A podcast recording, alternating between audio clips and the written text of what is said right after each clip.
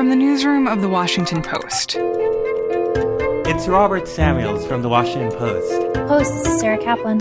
Hi, this is Elahe Azadi with The Washington Post. Hey. This is Post Reports.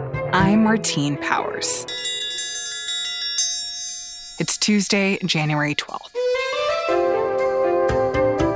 Today, a widening rift in the Republican Party, what the FBI knew ahead of the Capitol siege, and the controversy over a magazine cover.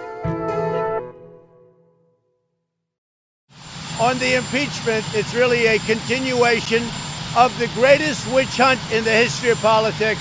It's ridiculous. It's absolutely ridiculous. This impeachment is causing tremendous anger, and you're doing it, and it's really a terrible thing that they're doing. On Tuesday, President Trump spoke to reporters about the efforts to remove him from office.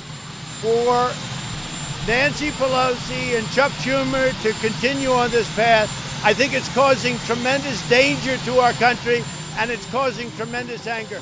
I want no violence. Thank you very much. At this point, there's just no indication that President Trump is is willing to give up this fight. Just today, as part of a trip to Alamo, Texas, a, a city with a rather symbolic name, he made clear that he sees any attempt to impeach him as a continuation of a witch hunt. Michael Scherer is a national political reporter for The Post. Those are clear signals that he wants his supporters to continue fighting for him. And that kind of rhetoric really concerns elected Republicans in Washington who are trying to figure out how to reclaim the House and Senate and eventually the presidency.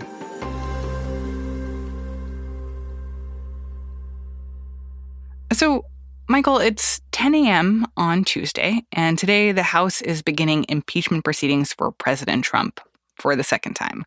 What is the latest and what is happening in this process?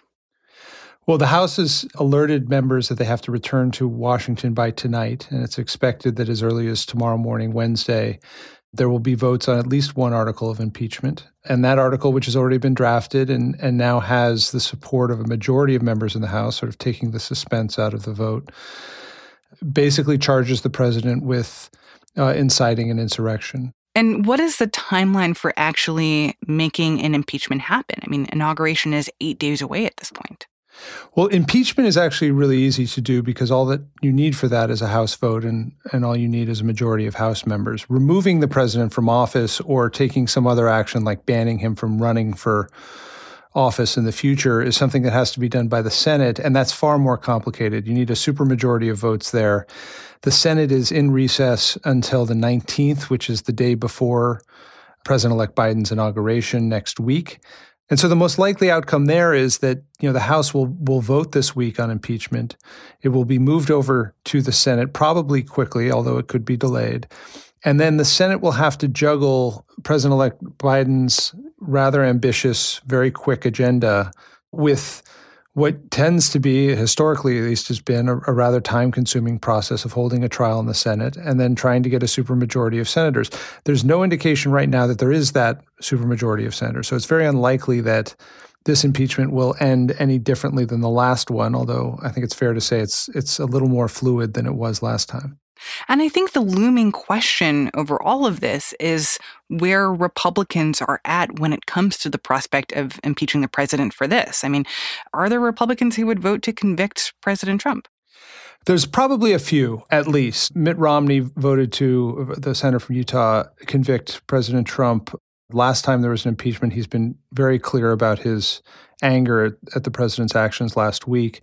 Uh, Senator Pat Toomey, who's uh, not running for reelection in Pennsylvania, has hinted that he may be interested in doing that. Lisa Murkowski from Alaska may also join there. There are a few others, Ben Sasse from Nebraska, who could also join, but it's nowhere near the numbers you need. In the House, it's also a, an interesting story. Last time there was an impeachment, Republicans did not join with Democrats. This time, I think it's likely to be different. One of the House Republican leaders, Liz Cheney, said yesterday in a private call with members that this was a vote of conscience. And there is at least one, Adam Kinzinger, a congressman uh, from Illinois, who's uh, suggested that he, he's open to voting for impeachment this time. And you know, we've heard so many stories from last week about Republicans who were trapped in their offices or trapped in secure rooms while the Capitol was being invaded by rioters, and that there was a moment of honesty there, being like, this is unacceptable. The president has done this, and there has to be consequences. But we haven't really seen those private views communicated as much in public. So I'm wondering what you're hearing about some of the rifts that we're starting to see inside the Republican Party with Republicans who are looking at the landscape right now and saying that something has gone wrong here. Yeah, there, there's many levels to this. I mean, on on the first level, I don't think there is a Republican or a Democrat in the House or Senate who will defend what happened last week. There is a minority of Republicans who try and blame other forces, people or forces other than the president for what happened last week. And then there's a there's a separate layer there of Republicans divided over whether impeachment or some other effort to remove the president is is the proper response. I think where most Republicans have found themselves in the last few days is arguing that it was a terrible thing that happened, but what we need right now is to bring the country together and any effort to you know impeach the president in the final days of his term is just divisive and will lead to more discord but it also feels like the fracturing that we're beginning to see within the Republican Party goes beyond just what do we do with President Trump at this moment? Or should we or should we not impeach him? Should we or should we not encourage the 25th Amendment? It feels like, especially with the prospect of President Trump being gone in a week and a half, that there is this vacuum of like who is in fact in charge of the Republican Party. And I'm curious about how you see this fracturing playing out more long term. That is the real drama within the Republican Party. And these divides are not new. They go back, if you want to go all the way to Barry Goldwater in the 1960s, or more recently, the Tea Party after President Obama was elected. What is different is the depth of the divisions, the extremes to which certain parts of the party have taken themselves, and the fact that President Trump, you know, while he is the leader of the Republican Party now, I don't think he will be the clear leader of the Republican Party you know, in a week and a half. He will be probably the most influential Republican in America still. But what the Republican Party is and what direction it decides to take will return basically back to the grassroots and the voters. And it will be a fight that will last at least two years through the midterm elections and most likely you know four years until we have a, a, Republican nominee for 2024, and it's likely to be a, a pretty brutal battle, even more divisive and vicious than the fights we saw in the primaries of 2010 or 2012 when you had a bunch of Tea Party candidates coming up with anti establishment slogans trying to topple the Republican, the elected Republican leadership. Yeah, I, am so curious about how you envision that kind of identity crisis or that battle for the soul of the party playing out. I mean, what will that actually look like? Who will be the people who are duking it out for the next four years? Well, the the place it will matter the most over the next four years is in Republican primaries. And President Trump and his sons have promised to lead primary challenges to anyone who has not supported him. Uh, and there are plenty of uh, uh, activists and protesters who attended the rallies last week who have pledged to, you know, uh, go all in on that effort and do everything they can to primary and remove from office through a Republican process anyone who is not with the president. And I think you can expect equally forceful, if not more forceful, counterattack from you know those incumbents from I guess what you would call the elected establishment of the party that will remain in Washington. We saw some polls last week, and among the Republicans, 47% in one of these polls said that was mostly a legitimate protest. 47% said that was mostly people acting unlawfully. It's a perfect split, basically, within the Republican Party. Wow. You know, the same poll found about one in five Republicans supported the idea of breaking into the U.S. Capitol. And that gives you a sense of, you know, where the power is in, in the party. Now, that 20% is tends to be more vocal tends to be more active and and at least right now has you know the public facing among the grassroots. We've seen in in just the last few days a number of actions by state parties or county party officials that the national parties actually had to come out and condemn. There was a a Republican chairman in a, in a small county in Nevada who posted a ridiculous conspiratorial screed on the party website uh, claiming that Trump was going to stay in office and Pence was going to be fired and all kinds of other nonsense. And and it was interesting because after that was posted, it was you know widely shared among activist communities there wasn't really much local or state condemnation of that from Republicans, but the National Party was condemning that because there is real fear that that kind of agitation will alienate more voters that Republicans will just need in some of these states to find a way to win back control of the Senate. Republicans who just want to not consider them as part of the party of the crazies. That's right. I mean, the, the, the issue here is that there, are, you know, most Republicans in the Congress right now are going to be reelected fine if they can win their primaries. That's just because of the way the districts are drawn. The problem is that is not enough to give Republicans a congressional majority. They need to win in places where they're winning back moderate voters who used to be Republicans who were alienated and chased away uh, by President Trump's behavior. And so, one of the projects you know the Republican leadership has as they try and reclaim the House is finding a way to sort of round the edges enough so that the Republican brand is acceptable in suburban Atlanta, in suburban New Jersey, in parts of Southern California that have historically been Republican. And if this, if the face, the public face of the party is you know, the, the sort of face that we saw last week at the US Capitol, that becomes a real problem. Michael Scherer is a national political reporter for The Post.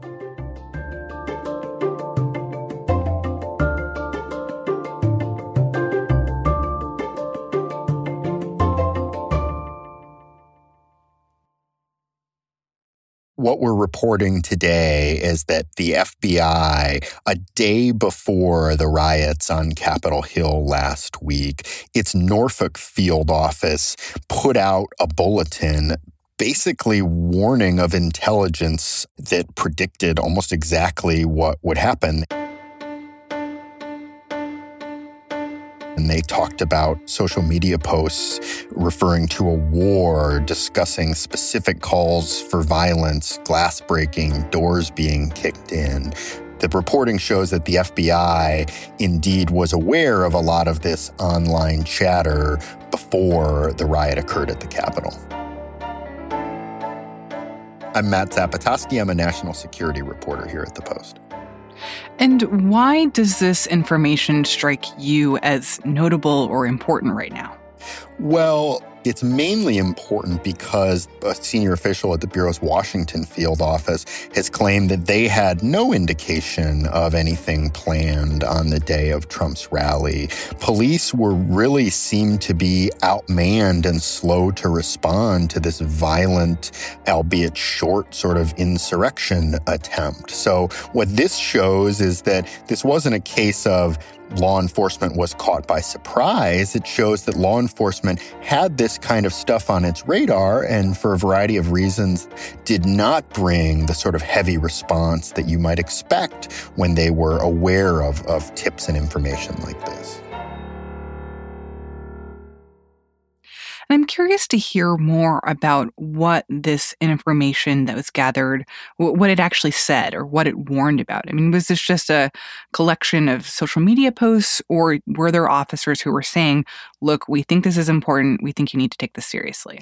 So the SITREP, the situational report that we're reporting on, does largely refer to social media posts. It talks about an online thread mentioning these various threats, and the bureau had already, you know, taken some criticism because these threats being online, the public rightfully said, "How could you have not have been aware of this? This was all planned in the open on the internet. What what this sort of drives at though is like some people in the bureau were alarmed. They're flagging this to their investigators. Hey, we're seeing this online. This is alarming. But management is sort of saying, "Oh, I don't know." They just didn't move in a sort of aggressive response even though violence was specifically referenced online.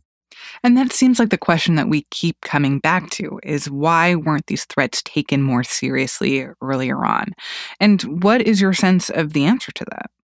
I think there are some tough questions going on and tough conversations going on inside the FBI right now about that very topic. And I think the reason is sort of mixed. Part of it, surely, is the FBI thought, well, these guys haven't shown an incredible propensity to riot at other Trump rallies. They just didn't take them as seriously. Now it is clear this was the wrong decision, but they didn't take them as seriously as they took, say, the racial justice protests in June. And I think there's some internal soul searching about why that might be. Are they just sort of more trusting of white people and, and see when white people are making threats online? Well, it's just not so serious.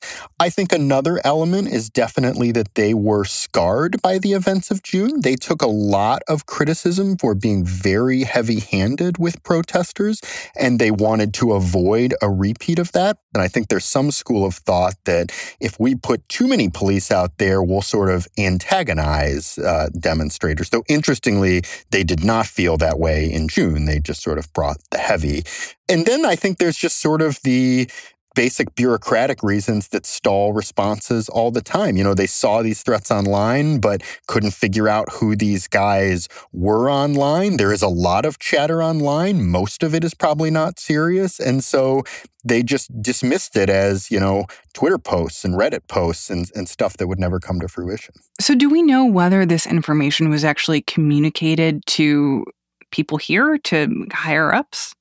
Yeah. So even though this sit rep just came out of the Norfolk field office, and Norfolk isn't that far from DC, but you know, people might argue, oh, this was just some FBI office in Virginia. This doesn't represent the considered view of the FBI. But this memo was briefed to officials in the Washington field office. So that means officials here, those who would be in charge of responding to what was going to happen at the Capitol here, did know about this. But then there's also this question of why is it that the FBI isn't being more public about what it knew and essentially the mistakes that were made in the process of preparing for the events of last week? So, what is your sense of? I mean, are they trying to like cover this up or make their role in this less apparent?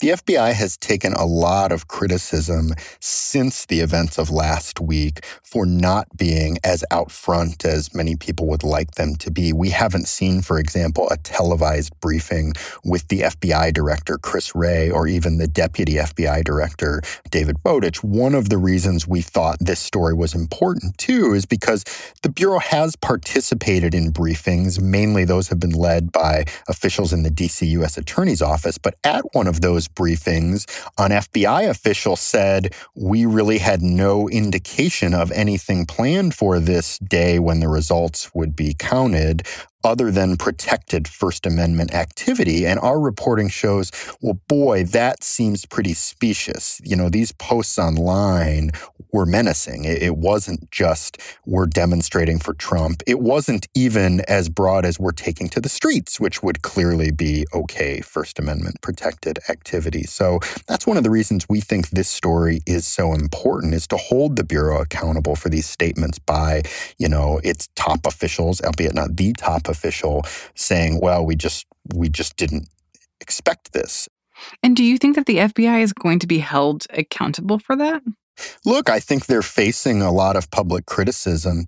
Chris Wray was on the hot seat in the Trump administration long before this. So, does this spur President Trump to do something with him? I mean, President Trump had been talking about firing the FBI director even before the election. Biden could come in and do that. Now, generally, FBI directors are appointed to 10 year terms, and it takes really egregious misconduct to oust them because doing so is seen as inherently political. But the Bureau has tough questions to answer here, and they'll have another test just in gosh, in about a week's time with the inauguration and the days leading up to the inauguration. So we'll see if the steps they didn't take on January the 6th inform how they handle January the 20th and the days leading up to that. And what about the prosecution or the arrest and prosecution of the people who participated in these riots? Can we feel confident that the FBI and the Department of Justice are doing what needs to be done to be able to hold these people to account? they have pretty aggressively gone after people who were inside the Capitol. There's been a couple of things that have happened on that front. One, you have this vigorous social media effort where even outside of law enforcement, just hobbyists and reporters and internet sleuths are identifying people from the myriad pictures that are circulating of those inside the Capitol. And it does seem like when anybody who was in there gets even a modest amount of social media fame, pretty soon the FBI is at their door you know, taking them in. So the FBI has slowly but steadily arrested and charged people who were found to be inside the Capitol. Law enforcement has taken some criticism in that these people were allowed to leave, right? Like this effort is only necessary because Capitol Police on the scene didn't zip tie or handcuff these people as they were there, though because there is so much video of the incident, a lot of these folks have been getting charged. And what law enforcement I think is still trying to understand is what were the broader conspiracies with respect to this event? Is this just a bunch of individual actors who on their own want to cause mayhem. Uh, we know that law enforcement, because of pipe bombs left in the area, because of you know photographs of a guy holding zip ties, are investigating whether there was more nefarious intentions here to kidnap or kill lawmakers. You know, that's a question that law enforcement still is seeking to answer, and one that will probably be difficult to answer because in most instances, if there's a conspiracy, it's hard to prove because conspirators in a crime don't write it down. This group isn't maybe your typical group of criminals because they were so willing to broadcast themselves on social media doing crimes. So um, maybe law enforcement will find evidence of this, but it's a big, complicated process. I do think that is one thing as I talk to prosecutors across the country, FBI agents, there does seem to be real momentum behind arresting people, you know, um, and they have steadily made progress on that. Matt Zapotosky covers the Justice Department for The Post. On Tuesday afternoon, officials from the Justice Department and the FBI took questions from reporters on the ongoing investigation into the events of January 6th. I know you talked about intelligence leading up to the day before. Or, or leading up to the day of the riots, but there are some specific reports out that there was, a, you know, at least one report out of FBI in Norfolk that painted a pretty grim picture. Um, can you confirm that? And and were were authorities on the Hill, uh, you know, really ready for what was coming at them?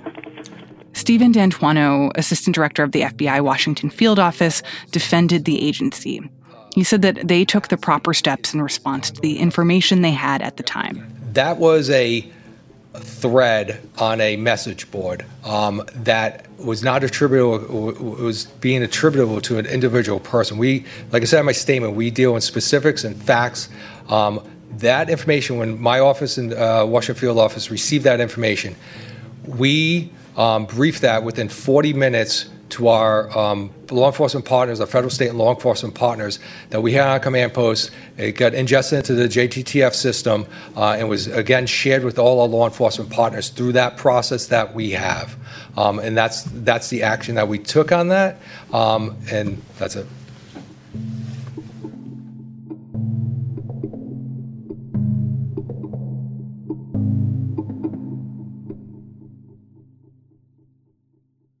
Hey there, I'm Dr. Maya Shankar, and I'm a scientist who studies human behavior.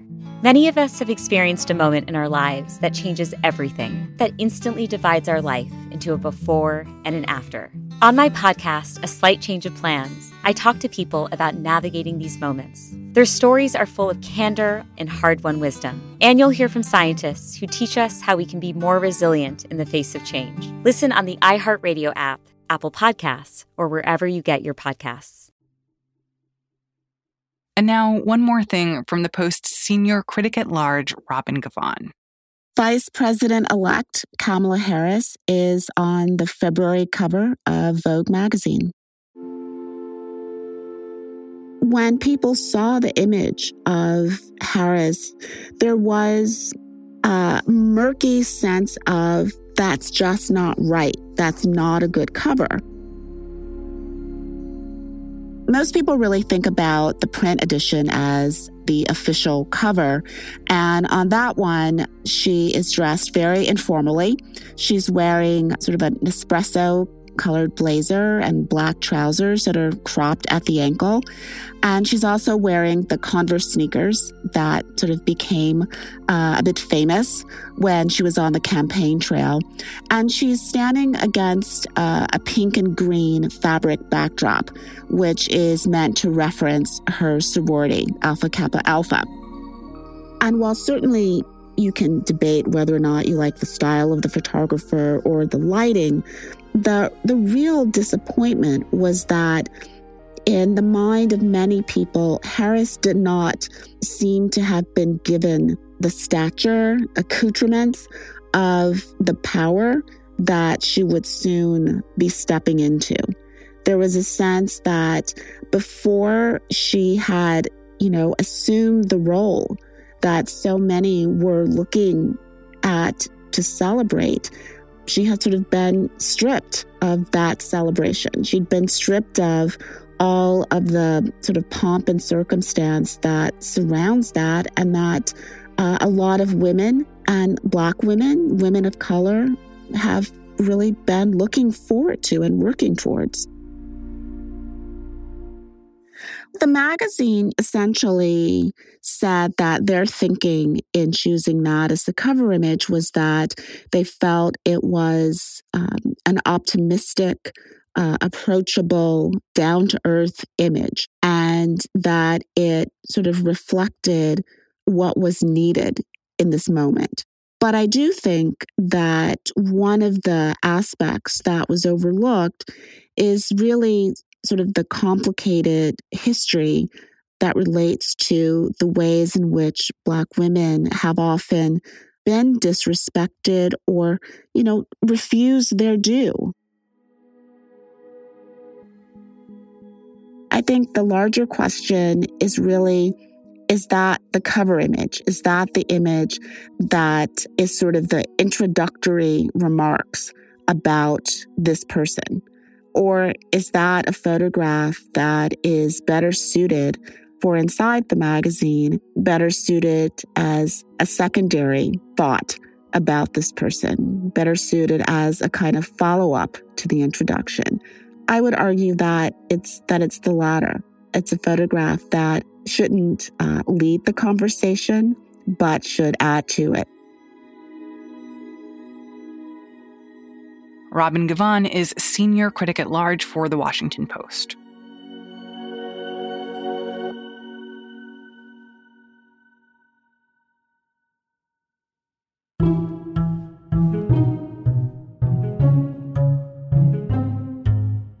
That's it for Post Reports. Thanks for listening. There's a lot of fast moving news right now. For the latest on these stories and others the Post is following, go to WashingtonPost.com. I'm Martine Powers. We'll be back tomorrow with more stories from the Washington Post.